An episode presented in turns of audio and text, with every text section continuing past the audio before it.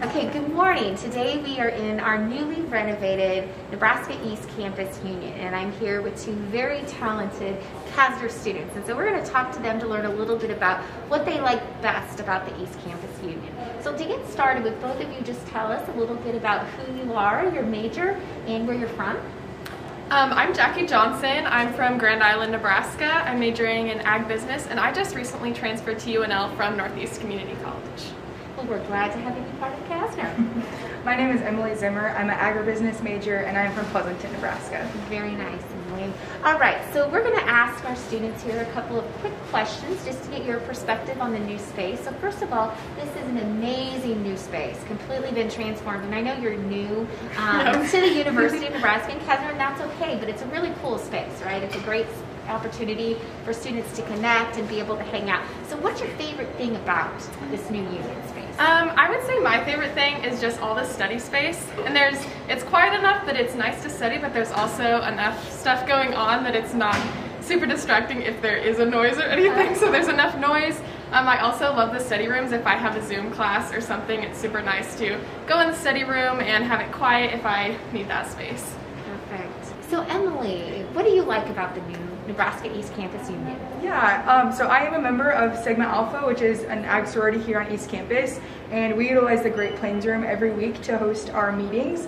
Um, so it's a great place for all of our sisters to come and network and connect and build our sisterhood. Perfect, and I can tell you're very involved. You're part of that. You're also a William Thompson Scholar, so that's Yes. great to see too. Okay, another question that we want to talk to you guys a little bit about is up on the third floor. We have our CASNR Career Services Development Program that we want CASNR students to be able to connect with. Great way to learn about career opportunities, internships, other experiential learning. And so that's available to all of our students, which is a great resource. So we're just curious, what's your plans for the summer?